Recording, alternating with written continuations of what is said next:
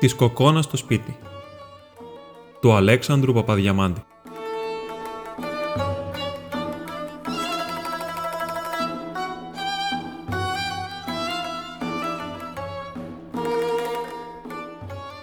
Δεν ήταν δρόμος πλέον περαστικός εις όλων των χωρίων. Αδύνατο να μην επερνούσε κανείς απ' εκεί, ώστις θα ανέβαινε εις την επάνων ενωρίαν ή ώστις θα κατέβαινε εις την κάτω. Λιθόστρο των ανηφορικών. Από κάτω από τη σταματρίζενα στο σπίτι, έως επάνω εις τον ναόν της Παναγίας της Σαλονικιάς. Χίλια βήματα. Κάθε βήμα και άστημα. Εφούσκονεν. Εκοντανάσαινε κανείς δια να αναβεί, εγλιστρούσε δια να καταβεί.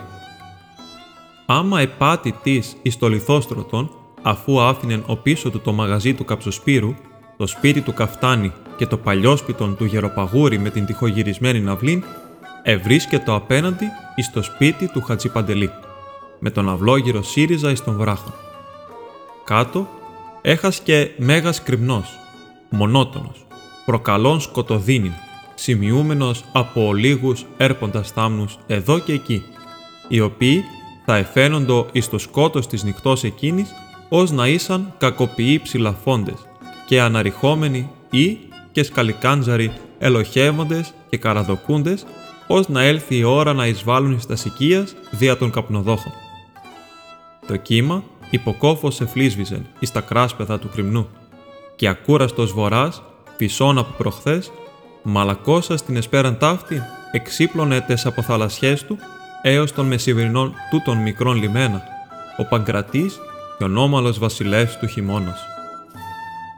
Από το άλλο μέρος του δρόμου, αριστερά εις των ερχόμενων, δίπλα εις το σπίτι του Γεροπαγούρη και αντικρίζουσα με το του Χατζή Παντελή, υψούτο ατελείωτος οικοδομή, με τέσσερα στίχους ορθούς μέχρι του πατώματος, με τας ξυλώσεις χασκούσας έως της οροφής, με τη στέγην καταραίουσαν, με θεούς και φθυρωμένους στους τοίχους, την οποία η εγκατάλειψης, ο άνεμος και η βροχή είχαν καταστήσει ερήπιον και χάλασμα. Τα παιδεία, όσα κατήρχοντο την μεσημβρίαν από το εν σχολείον και όσα ανήρχοντο την εσπέραν από το άλλο, διαναφίσωση τα βιβλία εις την οικία, κλέψωση τεμάχιον άρτου από το ερμάριον και τρέξωσιν ακράτητα διαναπέξωσιν εις των Αιγιαλών, της έριπτον αυθόνους πέτρας, δια να την εκδικηθώσει την ημέραν διώσων τρόμων τους επροξένει τη νύχτα, όταν ετύχαινε να περάσωσιν. Οι παπάδες, όταν επέστρεφαν την παραμονή των φώτων ενσώματι από την οικία του Δημάρχου με τους σταυρούς και τας σφωτιστήρας των, αγιάζοντες οικίας, δρόμους και μαγαζιά και διώκοντες τους σκαλικαντζάρους, ελισμώνουν να ρίψωση μικρά σταγόνα αγιασμού και εις την άτυχη εγκαταλελειμμένη οικίαν, την οποίαν δεν είχε χαρεί ο οικοκύρης όσοι την έκτισε και ή της δεν είχε αναξιωθεί να απολαύσει την οικοκυράν της.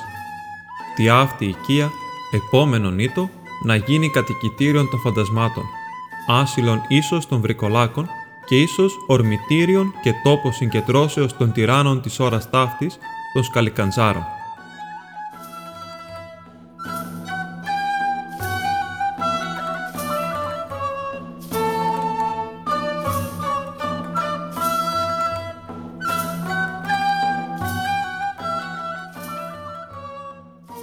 Δεν είχε αξιωθεί να απολαύσει την οικοκυράν της.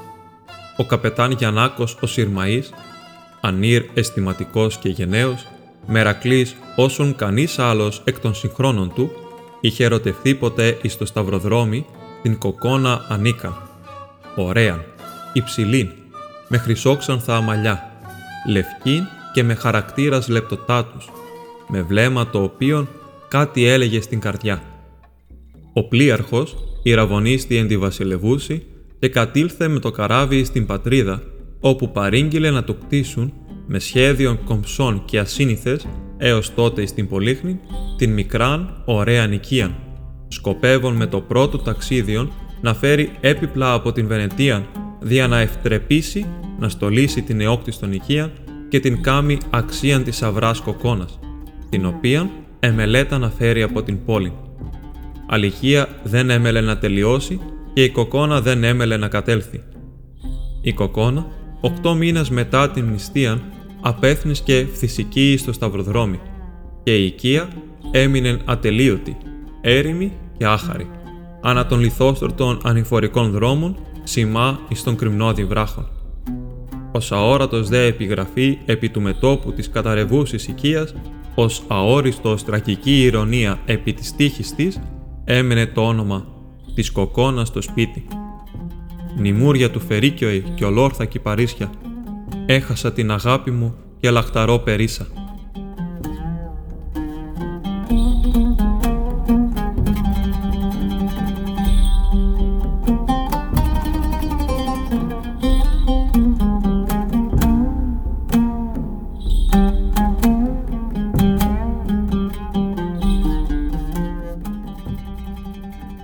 Την εσπέραν εκείνη, παραμονή των Χριστουγέννων του έτους 1850, δύο παιδεία κατήρχοντο με ζωηρά βήματα των λιθόστρωτων και υπόδεστον, ασυνήθιστοι εις τα πέδιλα τα οποία είχαν φορέσει ίσως εκτάκτος την εσπέραν εκείνη, έκαμνον μέγαν κρότον επί των πλακών του εδάφους. Ανφότεροι εκράτουν ελαφράς ράβδους. Ο εις εκράτη φανών με την άλλη χείρα το εβδόμη ώρα. Νίξ αστροφεγγής και ψυχρά. Ποδρός άνεμος κατήρχεται ο παγετώδης από τα χιονισμένα βουνά. Ο άνεμος έκαμνε τα σφιχτοκλεισμένα παράθυρα και τα σκληρομανδαλωμένα στήρας να στενάζωσιν υπό την ψυχράν πνοή του. Τα παιδεία εμάλωναν ως δύο γνήσιοι φίλοι. «Εγώ είδα που σώδε και ένα εικοσιπενταράκι, βρε άγγελοι», έλεγε το ένα. «Όχι, μα το θεριό», έλεγε το άλλο.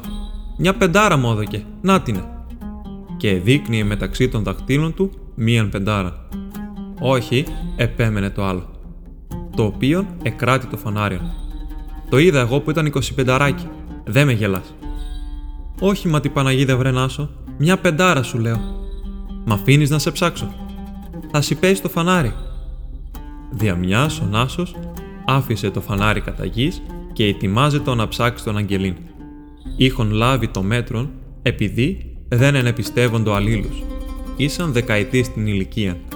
Ευθύς, άμα κατήρχοντο από εκάστην των οικειών, όπου ανέβαινον και τραγουδούσαν τα Χριστούγεννα, να κάμνωσιν ευθύς μερίδιο, πεντάρα και πεντάρα, και κανείς εκ των δύο να μην είναι κάσα μέχρι τέλους της επιχειρήσεως. Αλλά την τελευταία φορά, ο Νάσος είχε υποπτευθεί τον Αγγελίν. Εν τη θέρμη της λογομαχίας των, είχαν λησμονήσει ότι έφτασαν ήδη στο στενόν του λιθοστρώτου, του άγοντος εις την επάνω συνοικία, και ευρίσκοντο υποκάτω εις το σπίτι της κοκόνας, όπου έβγαιναν φαντάσματα. Εκεί είχαν σταματήσει και ο Νάσος ήρχισε να ψάχνει τον Αγγελί. Ο Αγγελής, ενώ ο άλλος ηρεύνα τα θυλάκια της περισκελίδος του, ίστατο αδιάφορος. Αλλά άμα η χείρα ήλθε και ήρχισε να ψάβει τον κόλπον, έπιασε ο ίδιος το γελέκον του αριστερά προς τη μέση και το έσμιγε με όλη την δύναμή του, εποδίζον την χείρα του φίλου του να φτάσει έως εκεί. «Δεν μου αφήνεις να σε ψάξω». «Άφησέ με, δεν έχω τίποτε». «Είσαι ψεύτης». Ο Αγγελής ύψωσε απειλητικήν χείρα. «Είσαι ψεύτης και κλέφτης». Ελαφρώς κόλαφος οικούστη και συγχρόνως Φωνή παραδόξου όντως μελανού την όψη, με μαλλιά ανατουτσουρωμένα, με αλό κοταράκι ως ενδυμασία αντίχησε. «Τι μαλώνετε βρε»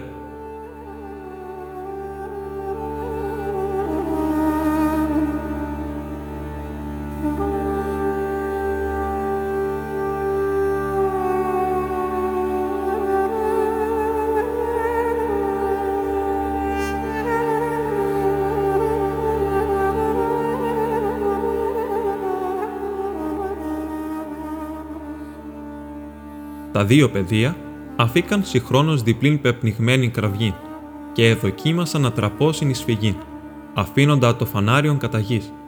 Αλλά το παράδοξο νόν με τον πόδα ανέτρεψε το φανάριο, το οποίο έσβησε ευθύ και με τας δύο χείρας συνέλαβεν από τους βραχίωνας τα δύο τρέμοντα παιδεία. Ποιος είναι κάσα, βρε; Τα δύο παιδεία ίσπερον και εδοκίμαζαν να φύγουν. Μη φοβάστε, δεν σας τρώω. Δώστε μου τους παράδες σας για να μην μαλώσετε και σκοτωθείτε. Καλά που βρέθηκα εδώ και σας γλίτωσα. Έψαξε τις τσέπες των δύο παιδίων και συγχρόνως τα έσυρε προς την θύραν του ισογείου της κατηρυπωμένης οικίας, οπόθεν είχε εξέλθει, ως φαίνεται το παράδοξον όν. Εκεί έβαλε τον άσον υποκράτηση όπληθεν της θύρας.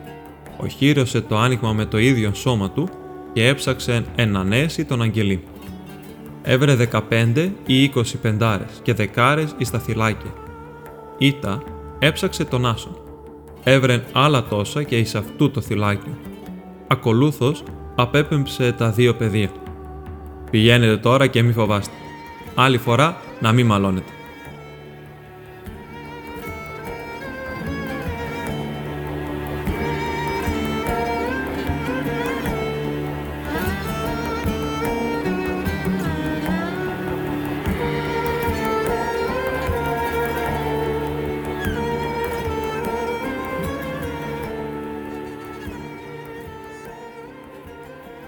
Ο Γιάννης ο Παλούκας δεν είχε πώς να μεθύσει και πώς να εορτάσει τα Χριστούγεννα εκείνη την χρονιά.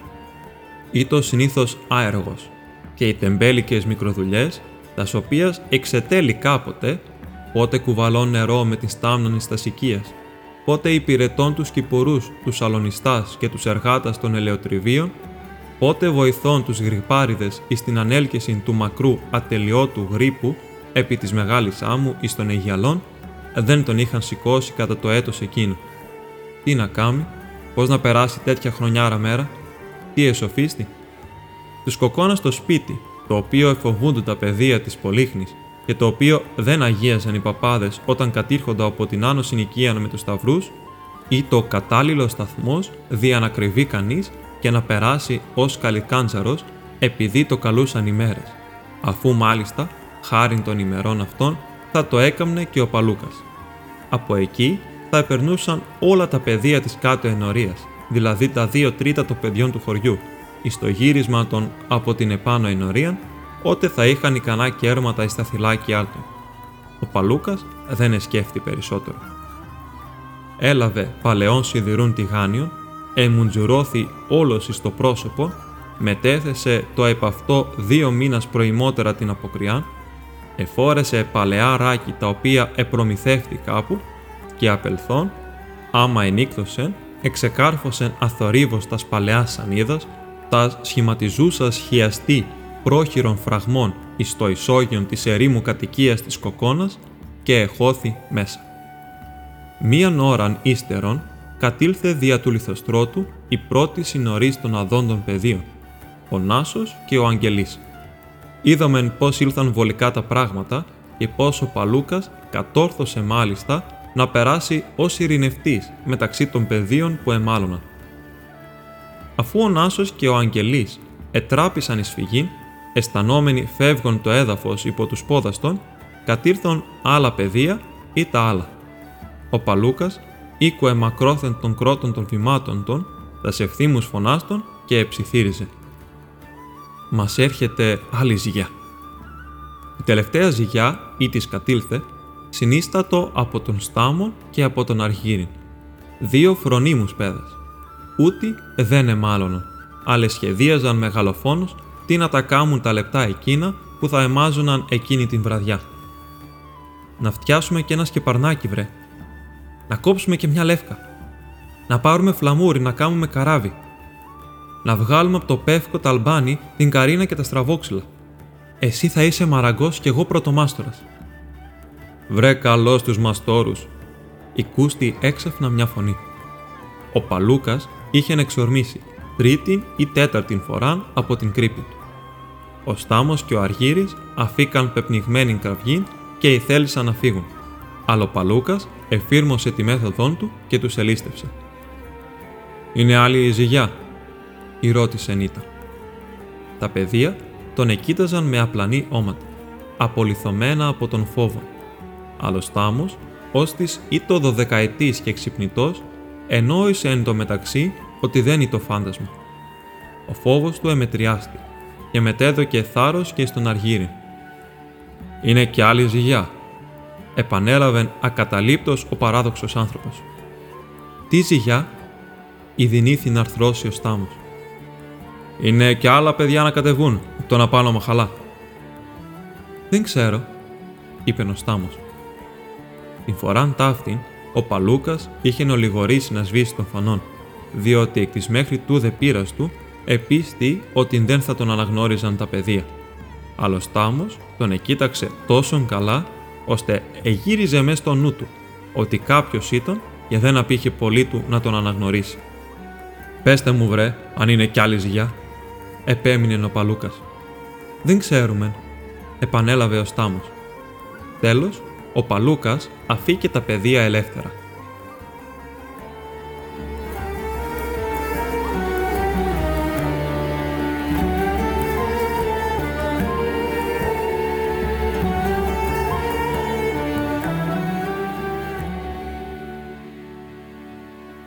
Παρήλθον δέκα λεπτά της ώρας και για νέον πετροβόλημα ήρχισε να δέρνει την στέγη, τας ξυλώσεις και τας δοκούς του αφατνότου πατώματος της ερήμου κατοικίας.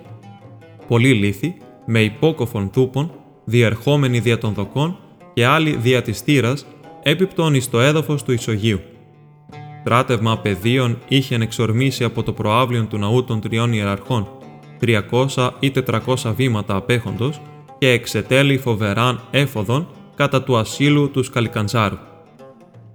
Τα πρώτα ληστευθέντα παιδεία, ο Νάστος και ο Αγγελής, αφού έφτασαν αστμένοντα εις την μικράν πλατείαν την έμπροσθεν του ναού, μη έχοντα πλέον δια τι πράγμα να μαλώσωσιν, έκαμαν αγάπη. Μετά φιλικοτάτην δε συζήτησιν εξυφώνου, απεφάνθησαν ότι το παράδοξο όν, το οποίο τους επήρε τα λεπτά, αφού δεν τους επήρε ούτε την φωνή ούτε τον νου θα είπε ότι δεν ήταν φάντασμα, ούτε βρικόλακας, και αφού δεν εδοκίμασε να το σφάγει, θα είπε ότι δεν ήταν ούτε σκαλικάντζαρος. Τι άλλο θα ήταν λοιπόν, θα ήταν άνθρωπος χωρίς άλλο. Η Δευτέρα ζυγιά των παιδίων έφτασε με του πολύ ήταν η Τρίτη και η Τετάρτη. Τέλος ο Στάμος, ώστις ήλθε τελευταίος μετά του Αργύρι, επρότεινε και όλοι εψήφισαν να εκτελέσω τακτική νυχτερινή έφοδον κατά της οικίας.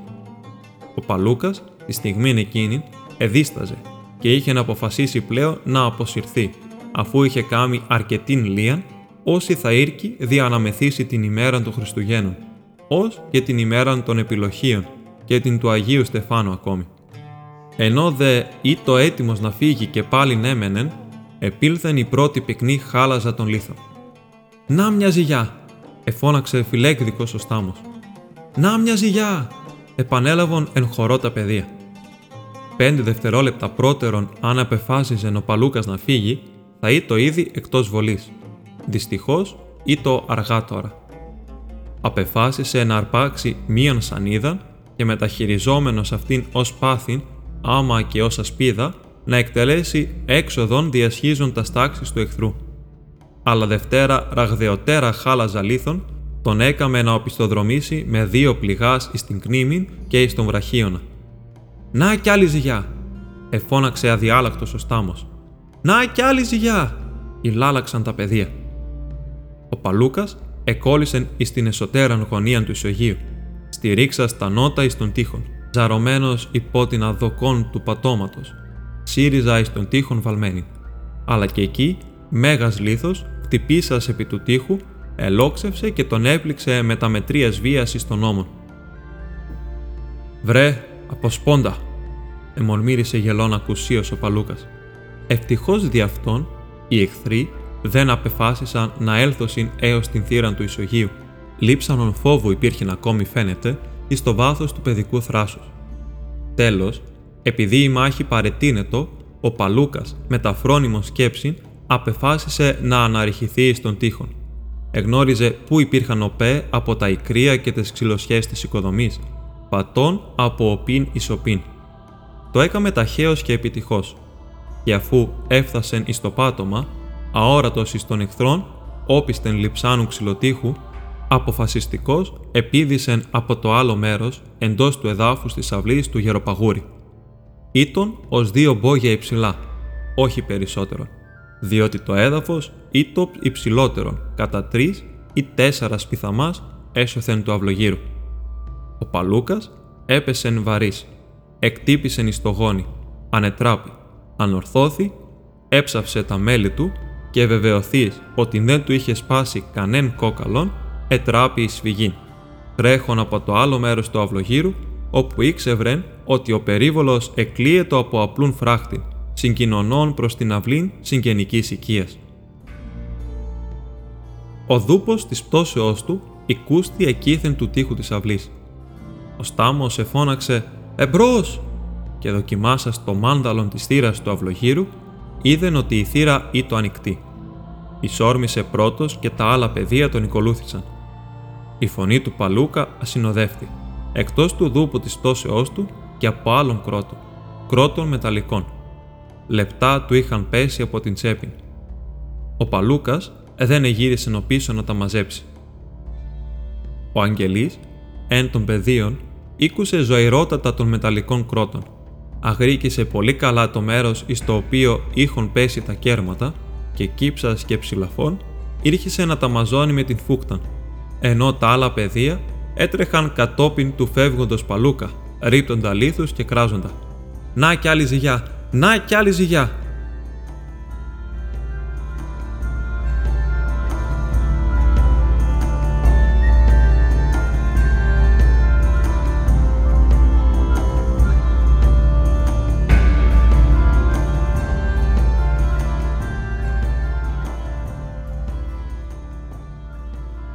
Πρώτος παραθύρω ανοιγωμένου, οικούστη ήδη εις τον οικίσκον του γεροπαγούρη.